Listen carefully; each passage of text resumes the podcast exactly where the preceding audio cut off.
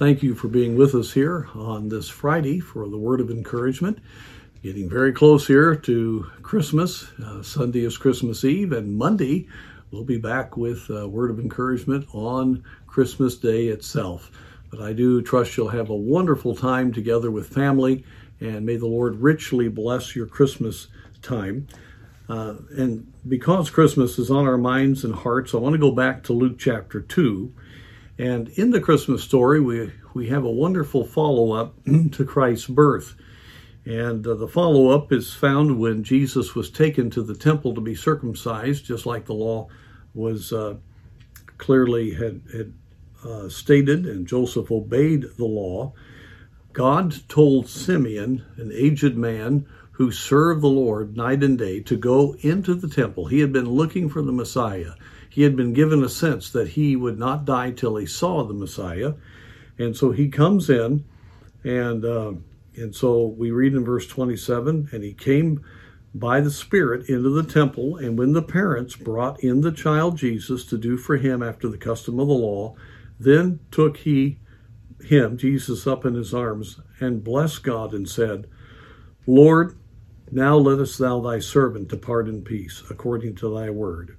For mine eyes have seen thy salvation, which thou hast prepared before the face of all people, a light to lighten the Gentiles and the glory of thy people Israel. Oh, talk about encouraging.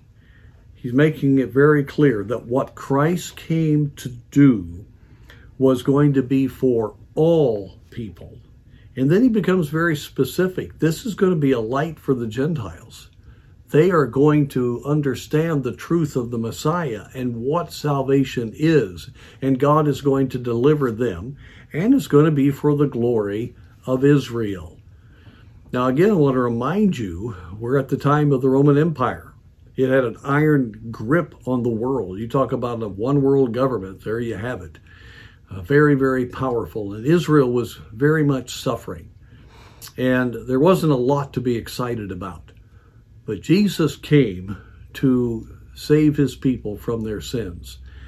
And we read here that uh, from Simeon's own lips, as the Spirit of God came upon him, that Jesus was prepared for all people to have the light of truth so that they could come into a relationship with the Lord, the Gentiles and thy people Israel.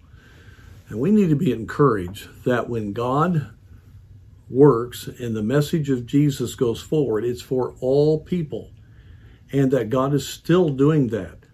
There in the midst of the Roman Empire, this light comes in, it begins to affect, they can't stop it and the entire Roman Empire within just decades was going to be shaken by the gospel.